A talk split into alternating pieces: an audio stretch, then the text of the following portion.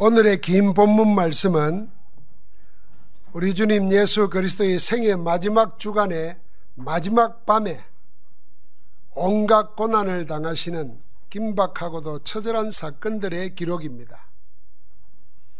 이 한밤에 가론 유다가 안내한 대제사장들과 장로들과 서기관들이 파송한 무리에게 체포당하여 공회 앞에서 거짓 정인들이 난무하는 가운데 신문 당하셨습니다. 대제사장들과 같은 유대 지도자들로부터 시작된 주님을 향한 모욕은 저 아래 하인들까지 계속해서 이어졌습니다. 침을 뱉고 눈을 가리고 주먹으로 치고 손바닥으로 때리며 희롱했습니다. 결국에는 선동된 무리들의 요구에 밀린 빌라도에 의해서 십자가 처행장으로 내몰립니다. 이런 긴박한 상황에 겁먹은 제자들은 전부 다 주님을 배신하고 도망했습니다. 다 주를 버릴지라도 죽을지언정 주님을 버리지 않겠다고 혼장담하던 베드로는 연약한 계집종과 하인들 앞에서 주님을 세 번이나 모른다고 부인했습니다. 주님이 말씀하신 그대로였습니다.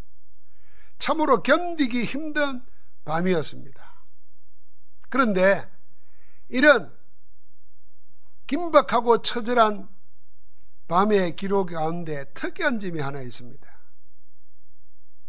세상의 온갖 거짓 정언들, 희롱과 모욕과 제자들의 배신과 부인 속에도 아무 대꾸도 하지 않으시는 그리스도의 침묵입니다. 아무 변명이나 대항도 않으시고 대신 욕하지도 않으시고 그저 묵묵히 모든 모욕과 고통을 당하시는 주님의 모습에 주목해야 합니다. 그렇게 침묵하시는 가운데 딱 한 가지 그 한 가지에는 입을 열어 대답했습니다. 네가 찬양받을 이의 아들 그리스도냐? 그 질문에는 지금까지와는 달리 공개적으로 정언하십니다. 내가 그니라. 내가 그리스도다. 수많은 질문과 거짓 정언에도 아무런 말씀도 하지 않으시던 주님께서 자기가 그리스도라고 직접 정언하셨습니다.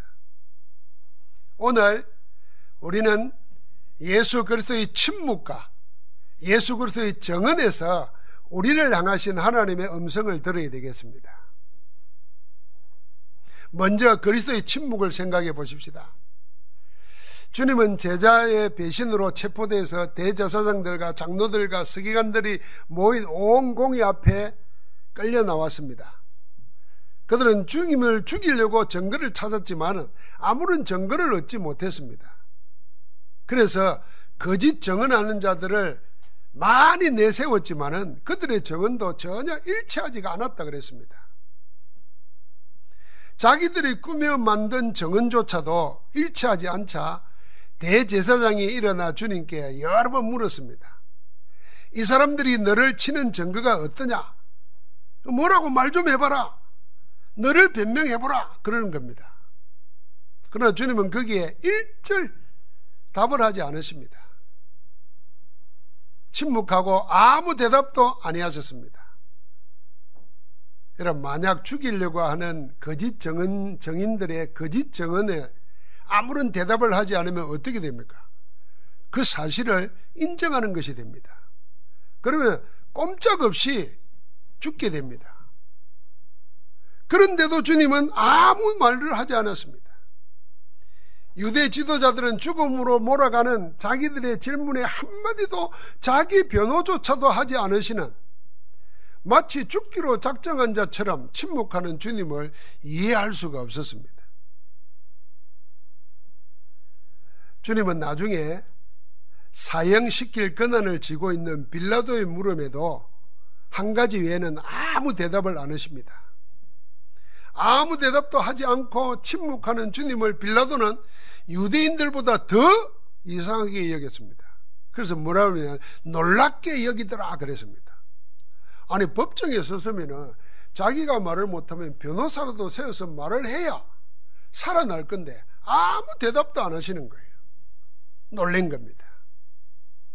왜 주님은 무수한 거짓 정언들과 자신의 목숨을 쥐고 있는 자의 질문에 한마디 대답도 대꾸도 않으시고 침묵했습니까?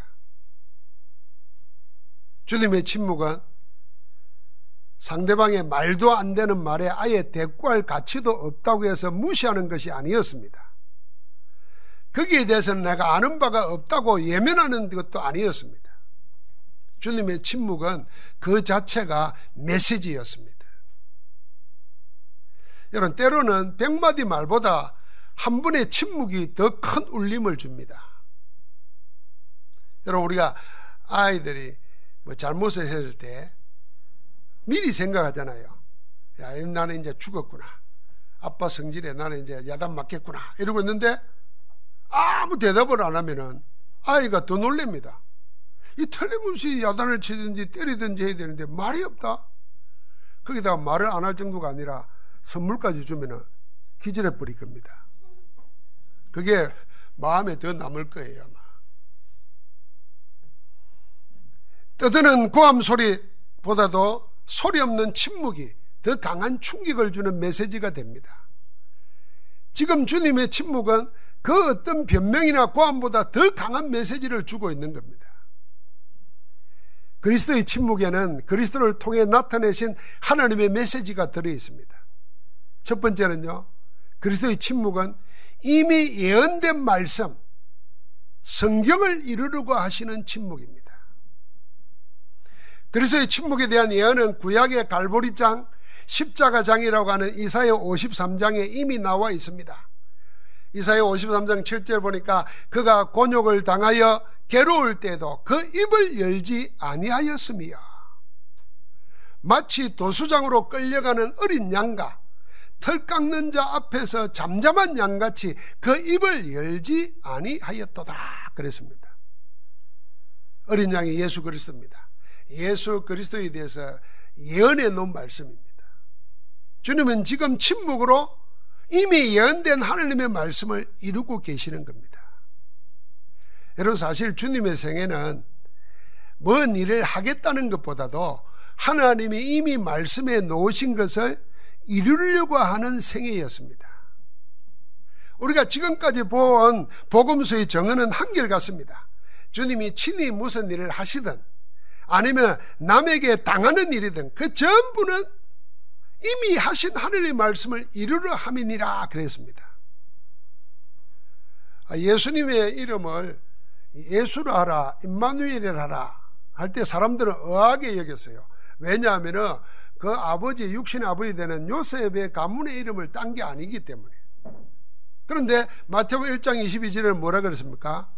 이는 하나님의 말씀을 이루려 하심이라 그랬습니다.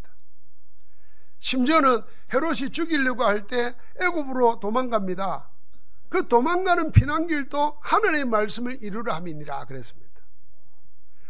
주님의 생의 모든 것은 당신의 의도가 아니고 하나님이 말씀하신 것을 이루시는 일이었습니다.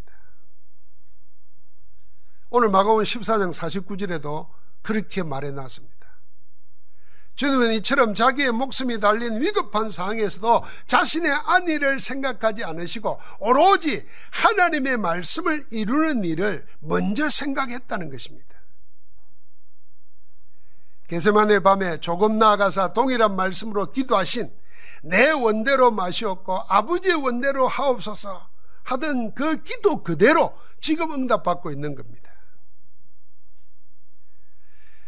그리스도의 침묵이 주는 다음 메시지는 침묵과는 반대인 그리스도의 정언입니다. 일치하지도 않는 거짓 정인들이 난무하는 속에 딱 한 가지만 대답하셨거든요. 주님의 침묵은 이 한마디를 분명하게 드러내기 위해서 침묵하시는 겁니다. 여러분 원래 막 사람들 만나면 막 말이 많은 사람 있잖아요. 그 사람 말은 귀를 잘 안 기울입니다. 원래 저런 사람이라. 그래서 언제 끝날지 기다리잖아요.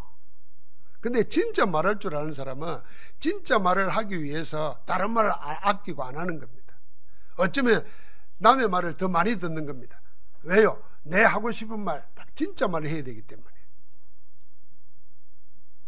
주님이 지금 그러시는 겁니다. 주님은 한 가지, 이 하나를 분명하게 드러내기 위한 침묵을 하시는 겁니다. 아무 대답도 않는 가운데 하신 주님의 유일한 정언이 주는 메시지는 내가 건니라 그리스도라는 겁니다. 그리스도라는 말 이 한마디 하시기 위해서 다른 모든 수치와 모욕, 침뱉음과 손찌검과 주먹질도 그냥 다 받으셨습니다. 주님은 주님의 침묵은 하나님의 말씀을 이루려고 하는 침묵이셨고 침묵 가운데서도 그리스도라는 분명한 하나님의 메시지를 정언하기 위해서 다른 모든 것에서는 입을 다무신 겁니다. 그 그리스도의 정언을, 생각, 정언을 생각해 보십시다. 수많은 거짓 정인들이 만들어 놓은 거짓 정언들이 쏟아내던 대제사장이 마지막 질문이 네가 찬송받을 이의 아들 그리스도냐? 였습니다. 유대인들은 사형시킬 권한이 없습니다. 로마의 지배 아래 있기 때문에 사형 집행권은 사형은 로마가 가지고 있습니다. 그러니까 빌라도 앞에 가서 죽이는 재판을 하려고 할 때 빌라도는 예수님을 좀 육신적으로 목숨을 쥐고 있는 겁니다. 빌라도의 판결에 따라서 죽을 수도 있고 살 수도 있는 겁니다. 그 빌라도가 첫 질문이 뭐냐면 네가 유대인의 왕이냐 하는 거였습니다. 대제사장은 마지막에 물었고 빌라도는 처음부터 물었습니다. 두 사람에 의한 두 가지 질문은 전혀 다른 것처럼 보이지만 실상은 주님의 왕권에 대한 같은 질문입니다. 빌라도는 세상의 왕, 땅의 왕권을 가진 자냐? 이렇게 물은 것이고 대제사장은 하늘의 영적 왕권을 가진 그리스도냐? 그렇게 물은 겁니다. 각기 다른 관점으로 물었지만은 사실은 둘 다를 합친 분이 그리스도십니다. 주님은 하늘과 땅의 모든 근세를 가진 그리스도이십니다. 그래서 거기에 대해서는 부인하지 않았고 침묵하지 않았던 겁니다. 내가 건이라. 빌라도 앞에서는 네가 옳도다 인정했습니다. 먼저 대제사장의 마지막 질문에 지금까지 아무 대답도 안 하시고 침묵하셨던 주님이 망설임 없이 당당하게 대답합니다. 내가 건이라. 주님 자신이 그리스도라고 선언했습니다.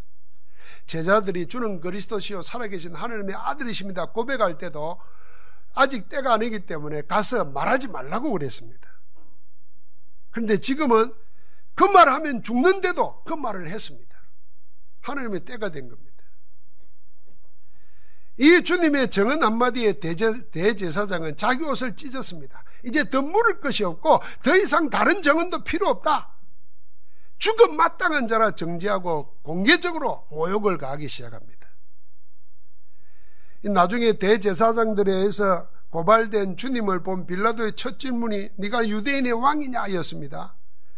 이 질문에는 처음부터 침묵하지 않고 적극 대답했다 그랬습니다. 네 말이 옳다. 내가 유대인의 왕이다 그랬습니다. 근데 요한복에 보면은 이 빌라도와 주님 간의 이 묻고 답하는 것이 아주 상세하게 나와 있습니다. 주님은 네가 옳도다 하기 전에 뭐부터 말했냐면은 내 나라는 이 세상에 속한 것이 아니다 그랬습니다. 내가 이 세상에 온 목적도 이 세상 왕권을 가지기 위해서 온 것이 아니라 하나님 나라의 진리를 정언하러 왔다 그랬습니다. 만약에 내가 이 세상의 왕이라면 내 백성들이 들고 일어났을 것이다. 내 나라는 땅에 속한 것이 아니고 하나님 나라라는 설명을 했습니다. 빌라도는 자기가 로마로부터 위임받은 유대 권력자로서 늘 관심이 이 권력의 항방이 누구에게 있느냐, 어디로 가느냐, 그게 그의 관심의 전부입니다.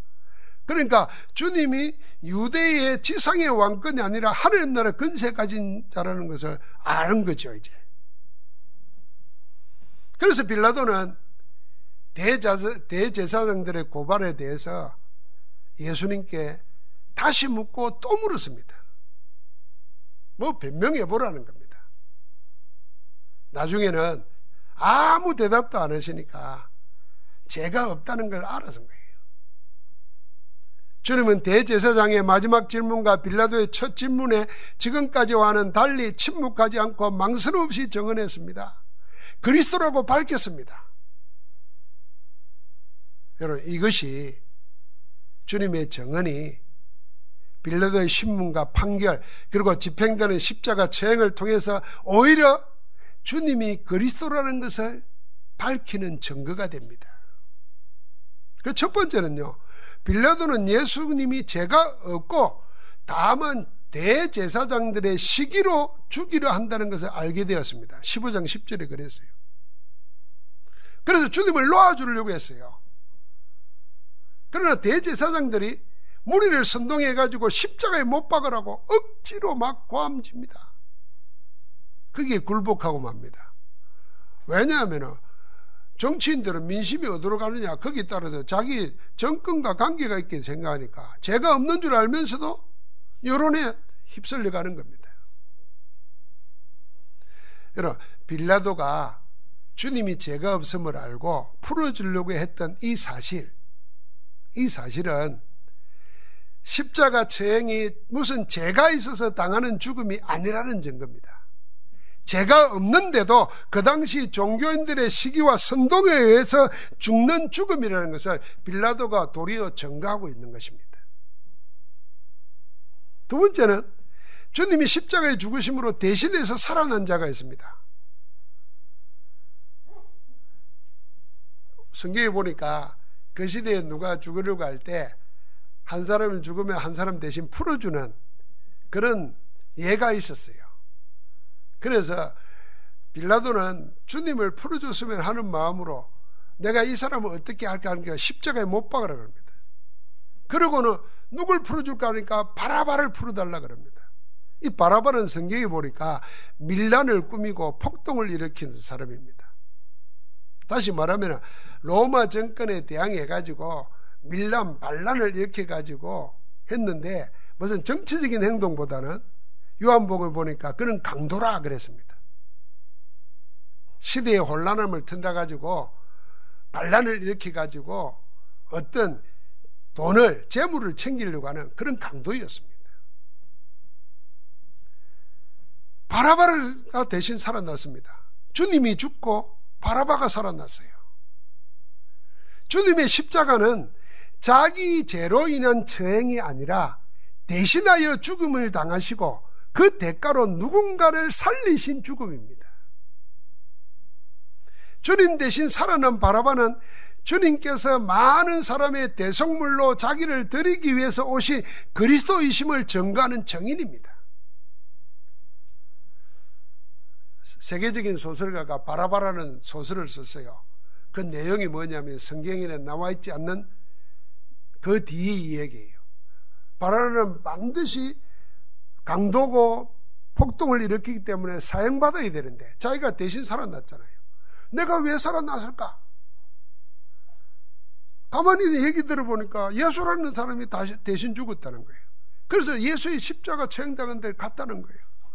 가면서 예수님의 기도를 들었다는 거예요. 이 성경에는 없어요. 소설 이야기예요. 그런데 약간의 개연성이 있는 내용이에요.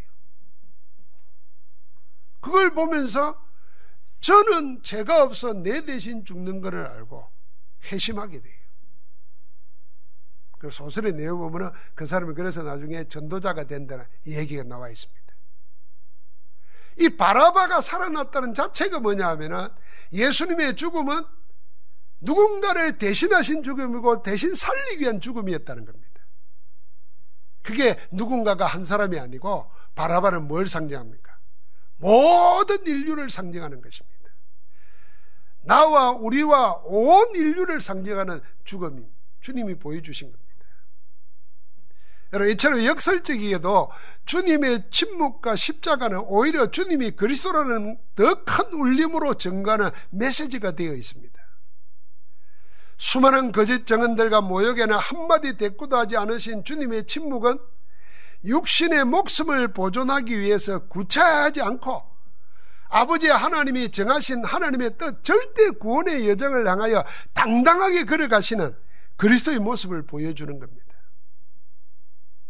그런가 하면은 네가 누구냐는 틀린 종교와 허세로 가득한 세상 권력, 물음 앞에서는 한 걸음도 물러서지 않고 당당하게 자기가 그리스도라고 정언하심으로 세상 나라가 아닌 하나님 나라가 있고 그리스도께서는 그 하나님 나라의 주인이심을 드러내신 겁니다. 예수 그리스도의 침묵과 정언은 그것이 정가는 하나님의 메시지는 예수가 하나님의 보내신 자 그리스도라는 선언입니다. 십자가는 예수가 그리스도라는 하나님의 정언이십니다. 이 그리스도의 침묵과 정언을 통해서 하신 하나님의 메시지, 예수가 그리스도라는 이 복음은 계속해서 이어지고 있습니다. 그리스도에 대한 정언은 계속됩니다. 주님의 정언 이후에 맨 먼저 예수가 그리스도라고 정언한 일은 아이러니컬하게도 십자가 처행을 담당했던 로마의 백부장입니다. 사람들은 한참 건세를 부리고 뭐가 잘 되고 할 때는 다 그를 높이고 인정하지만은 만약에 비참하게 되고 망하고 실패할 때는 그를 높이지 않잖아요. 그런데 이 백부장은 반대로 해요. 주님이 기적을 행하고 이적을 행할 때는 아무 나타나지도 않고 핍박했던 사람 중에 하나였어요. 그런데 예수님이 십자가에 처형당해 돌아가시는 것을 보고 뭐라고 그럽니까? 첫마디를 이렇게 고백합니다. 이 사람은 진실로 하나님의 아들이었도다. 아니, 능력을 행하고 죽은 자를 살리고 막, 오병이의 기적을 일으킬 때 하나님의 아들이다. 누구나 말할 수 있죠. 그런데 아무 맥 없이 십자가에 못 박혀 죽었는데, 죽어가는 걸 보고 하나님의 아들이라 그랬습니다. 우리가 이런 사람을 보고 불신자 가운데도 저 우상 숭배자 가운데도 저 다른 종교인 가운데도 하나님의 영세전에 예배해 놓은 자가 있다 하는 말에 이런 겁니다. 자, 그렇게 시작된 예수가 그리스도라는 정언은요, 닥쳐올 불이익에도 아랑곳 하지 않고 자기 주님의 시신을 내달라고 장례를 치르려고 하는 아리마대 요셉으로 이어집니다. 아리마대 요셉은 뭡니까? 예수님을 죽이는데 내어준 공연 중에 한 사람이었어요. 그가 자기 신분을 드러낸다는 건 자기도 죽을 수 있다는 겁니다. 그런데도 예수님의 시신을 달라고 장례를 치를 뿐 아니라 자기 무덤을 내어놓잖아요. 그리스도의 정인이 이어지는 겁니다. 그뿐만 아니죠. 무덤을 찾은 여인들, 그리고 배신한 자신들을 찾아오신 부활의 주님을 만난 제자들의 정언이 계속 이어집니다. 나중에는 마가복음 16개 보니까 그 제자들이 주님의 말씀을 받아가지고 나가서 복음을 전할 때 말씀을 성취하는 하나님의 역사를 보게 됩니다. 이 이후에 성경 시대에도 그리스도의 정인들은 끊임없이 계속 일어납니다. 악랄한 방해와 생명을 앗아가는 박해도 그리스도의 정언은 중단되지 않습니다. 그게 초대교회 역사 사도행전입니다. 성경은 초대교회 이외에도 그리스도에 대한 정언들은 복음의 정인들에 의해서 시대와 세상을 살리는 전도 선교 역사로 나타납니다. 온 천하로 퍼져나갑니다. 그게 130여 년 전에 우리나라에까지 온 겁니다. 그게 여러분과 나에게까지 온 겁니다. 주님의 마지막 명령이며 약속의 메시지인 사도행전 1장 8절 땅끝까지 정인되리라는 그 말씀의 실현이 성교 역사와 교회사로 나타난 것입니다. 그리스도 이름이 정거되는 곳마다 흑암의 근세가 꺾이고 하늘의 나라가 이루어집니다. 사단의 지배하에 온갖 종교와 우상으로 고통당하는 흑암의 땅에 그리스도의 빛의 역사가 일어납니다. 생명과 성령의 역사가 일어납니다. 그게 교회사입니다. 교회사는 예수가 그리스도라는 하나님의 복음에 생명을 걸었던 언약의 사람들의 정언입니다.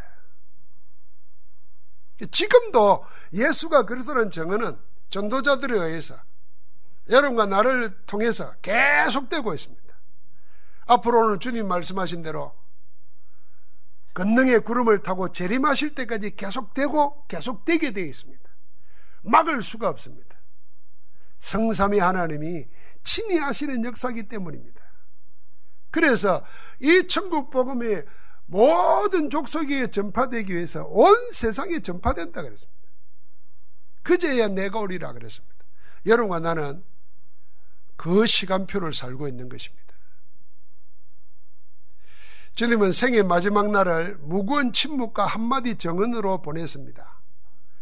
그리스도의 침묵과 정언이 주는 메시지는 하나님 아버지의 뜻을 그대로 남겨주었습니다. 예수가 그리스도라는 진리를 증거하는 겁니다. 자, 여러분과 나는 그렇다고 하면은 그리스도는 침묵하시고 그리스도라는 것을 정언하시는데 여러분과 나는 무엇을 침묵하고 무엇에 정언해야 하겠습니까?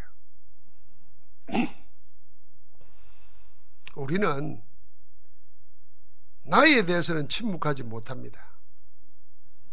그런데 그리스도에 대해서는 벙어리가 되어 있습니다.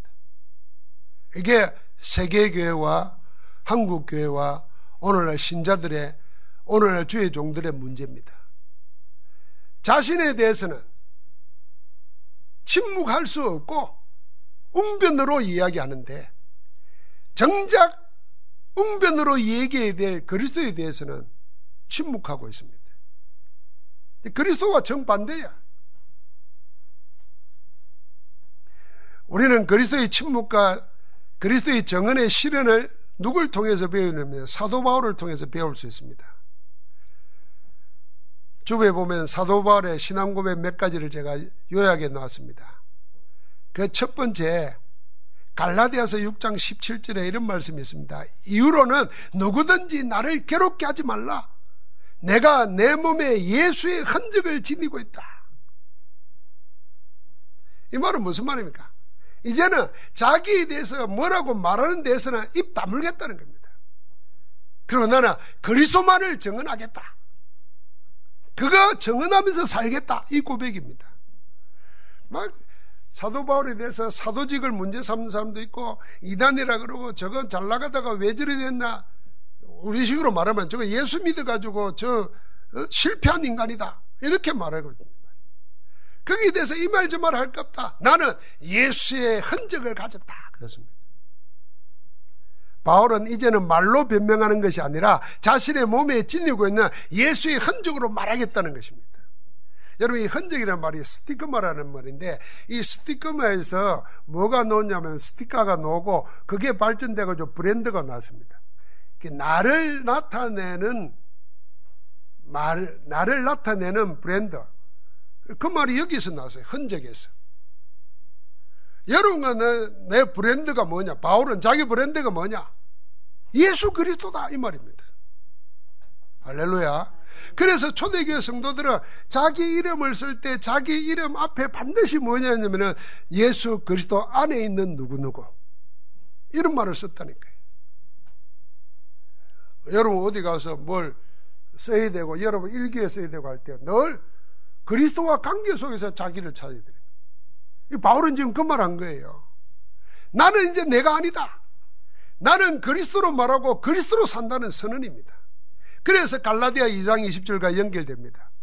나는 이제 죽고 없고 나는 나를 살리신 그리스도가 내 안에서 산다. 그래서 나는 그리스도 외에는 결코 자랑할 것이 없다. 갈라디아 6장 14절 고백과 연결됩니다. 두 번째 바울의 그리스도의 침묵과 정인을 실현한 바울의 신앙 고백은 뭐냐면은 거기 두 번째로 적어 놓은 성경 구절입니다. 에베소서 6장, 골로새서 4장, 고린전서 1장 21절. 이제는 전도의 문을 열어줘서 예수 그리스도만을 정언하며 살도록 기도해달라.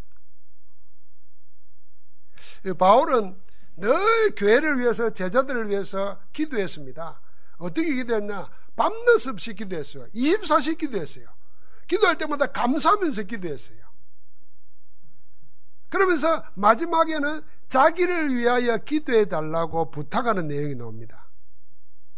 그 기도의 부탁이 골로새서에 뭐라고 됐냐면 기도를 계속하고 기도의 감사함으로 깨어 있으라. 또한 우리를 위하여 기도하되 이렇게 기도해 달라 그랬어요. 하나님이 전도할 문을 열어 주사. 그리스도의 비밀을 말하게 하시기를 구하라. 내가 이 일 때문에 매임을 당하였노라. 에베소 6장에는 전달 문을 열어주사 문이 열리면은 내가 입을 열어 다른 말 안 하고 복음의 비밀을 말하게 하옵소서 하고 기도해 달라 그랬어요. 아예 바울은 그렇게 기도 부탁을 구체적으로 했습니다. 전도 문 열어주고 문 열릴 때딴 말 하지 말고 복음만 말하도록 그렇게 나를 위해서 기도해 주라 그랬습니다. 나는 일 때문에 매임 받았다 그랬어요. 다르지요. 여러분 혹시 병 걸렸습니까? 뭐, 뭐 어떻게 어떻게 기도 부탁해요? 병 낫게 해달라고 기도 부탁하잖아요. 이제 좀 깊이 생각해 보십시오. 자기에 대해서는 침묵하고 그리스도를 정언할 수 있는 기도 제목으로 바꿔보세요. 목사님, 내가 이런 이런 문제가 있는데 이것이 예수 그리스도 증가하는 기회되도록 하나님 기도해 주십시오. 이미 답을 가지고 기도해야 됩니다. 대부분 보면 불안하거든. 어찌 될지 몰라가지고. 여러분, 우리가 복음 앞에서 나의 복음을 딱 가지게 되면 여러분, 죽으면 천국입니다. 살기 괴롭다면서요. 힘들다면서요. 못 살겠다면서요. 그럼 천국 가면 얼마나 좋아. 눈물도, 고통도, 슬픔도 주와 함께 영원히 살 건데. 그 불안하죠. 자꾸 불안해. 이 불안한 걸 사단이 이용하는 거요. 이 불안한 걸 이용하는 거예요. 늘 불안하니까 사기꾼한테 걸려요. 하나의 말씀, 가장 완벽한 약, 구약 신약은 안 먹으면서 사기꾼이 갖다 주는 가짜 비타민은 어, 돈을 주고 사 먹고 말이에요. 이게 속는 거예요. 그래서 답을 가지시라니까. 이거는 하나님의 복음 전할 기회 되도록 내 이 연약함을, 내 이 문제를 놓고 기도해 주십시오.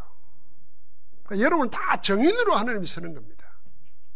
어떤 환경 문제 속에서도 하나님이 정인으로 세우려고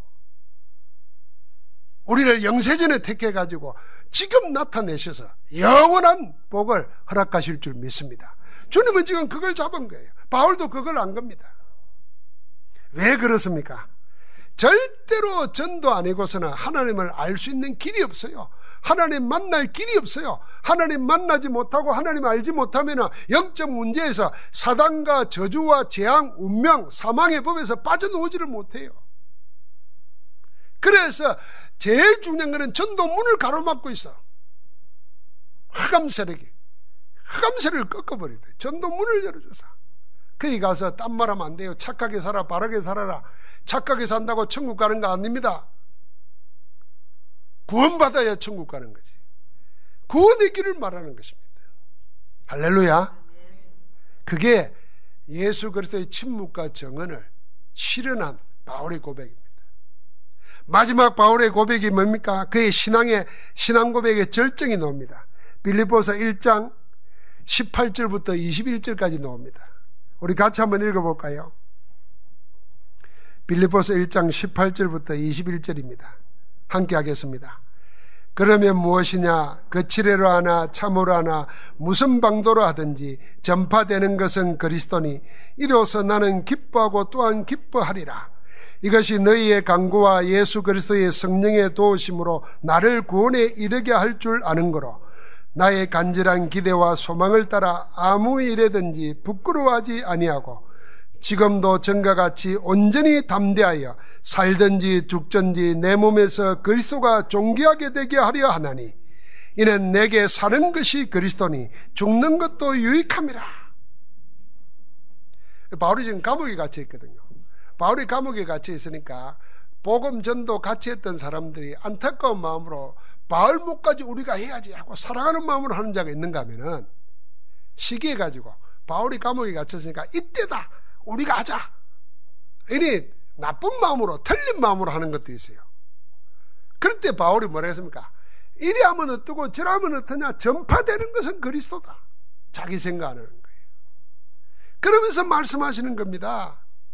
내가 살든지 죽든지 내 몸에서 그리스도가 존귀하게 된다고 하면은 나는 살아도 죽어도 관계없다. 왜? 지금 내게 사는 것이 그리스도니 죽는 것도 유익합니다. 여러분, 바울만 이런 것이 아니라 바울의 서신인 로마서에 보니까 초대 교회가 다 이렇게 살았어요. 거기 보니까 로마서에 보니까 로마서 14장 7절에 이렇게 고백했습니다. 우리 중에 누구든지 자기를 위하여 사는 자가 없고, 야, 우리 중에 누구든지 자기를 위해서 사는 자가 없다 그랬어요. 자기를 위하여 죽는 자도 없다 그랬어요. 그러면서 뭐라 그랬냐면, 우리가 살아도 주를 위하여 살고, 죽어도 주를 위하여 죽나니. 그러므로 우리는 사나 죽으나 주의 것이로다. 할렐루야. 여러분과 내가 주의 것이라면 그 소유주가 주님이라 그 말 아닙니까? 여러분과 내 생명도, 여러분과 내 재산도, 여러분과 내 자녀와 가정도, 인생의 일도 주님이 소유주가 되셔서 주관하고 계신다는 것입니다. 우리가 두려워하고 염려할 게 아니라는 겁니다. 랩런트 앞으로 우리가 어떻게 취직할까? 앞으로 시대가 어려워진다. 걱정하지 말라니까요. 세상 사람들 눈에는 없어요. 그러나 하나님의 눈에는 우리의 미래가 있는 것입니다. 사나 죽으나 주의 것이라. 교회가 다 그랬다는 겁니다. 사랑하는 성도 여러분, 여러분은 여러분이 다니는 교회가 어떤 교회가 되기를 원합니까? 여러분은 진짜 어떤 교회 를 섬기고 싶습니까?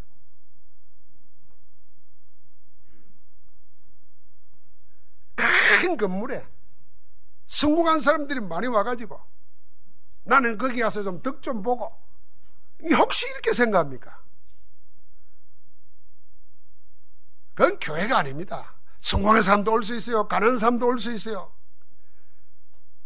그러나 정말 교회는 어떤 거냐? 사나 죽으나 우리가 주의 것이라는 신앙 고백을 가진 자들이 원내서 되어 가지고 하나님의 일을 바라보고 하나님의 것을 구하고 하나님의 역사가 일어나는 그 교회가 참된 교회인 줄 믿습니다.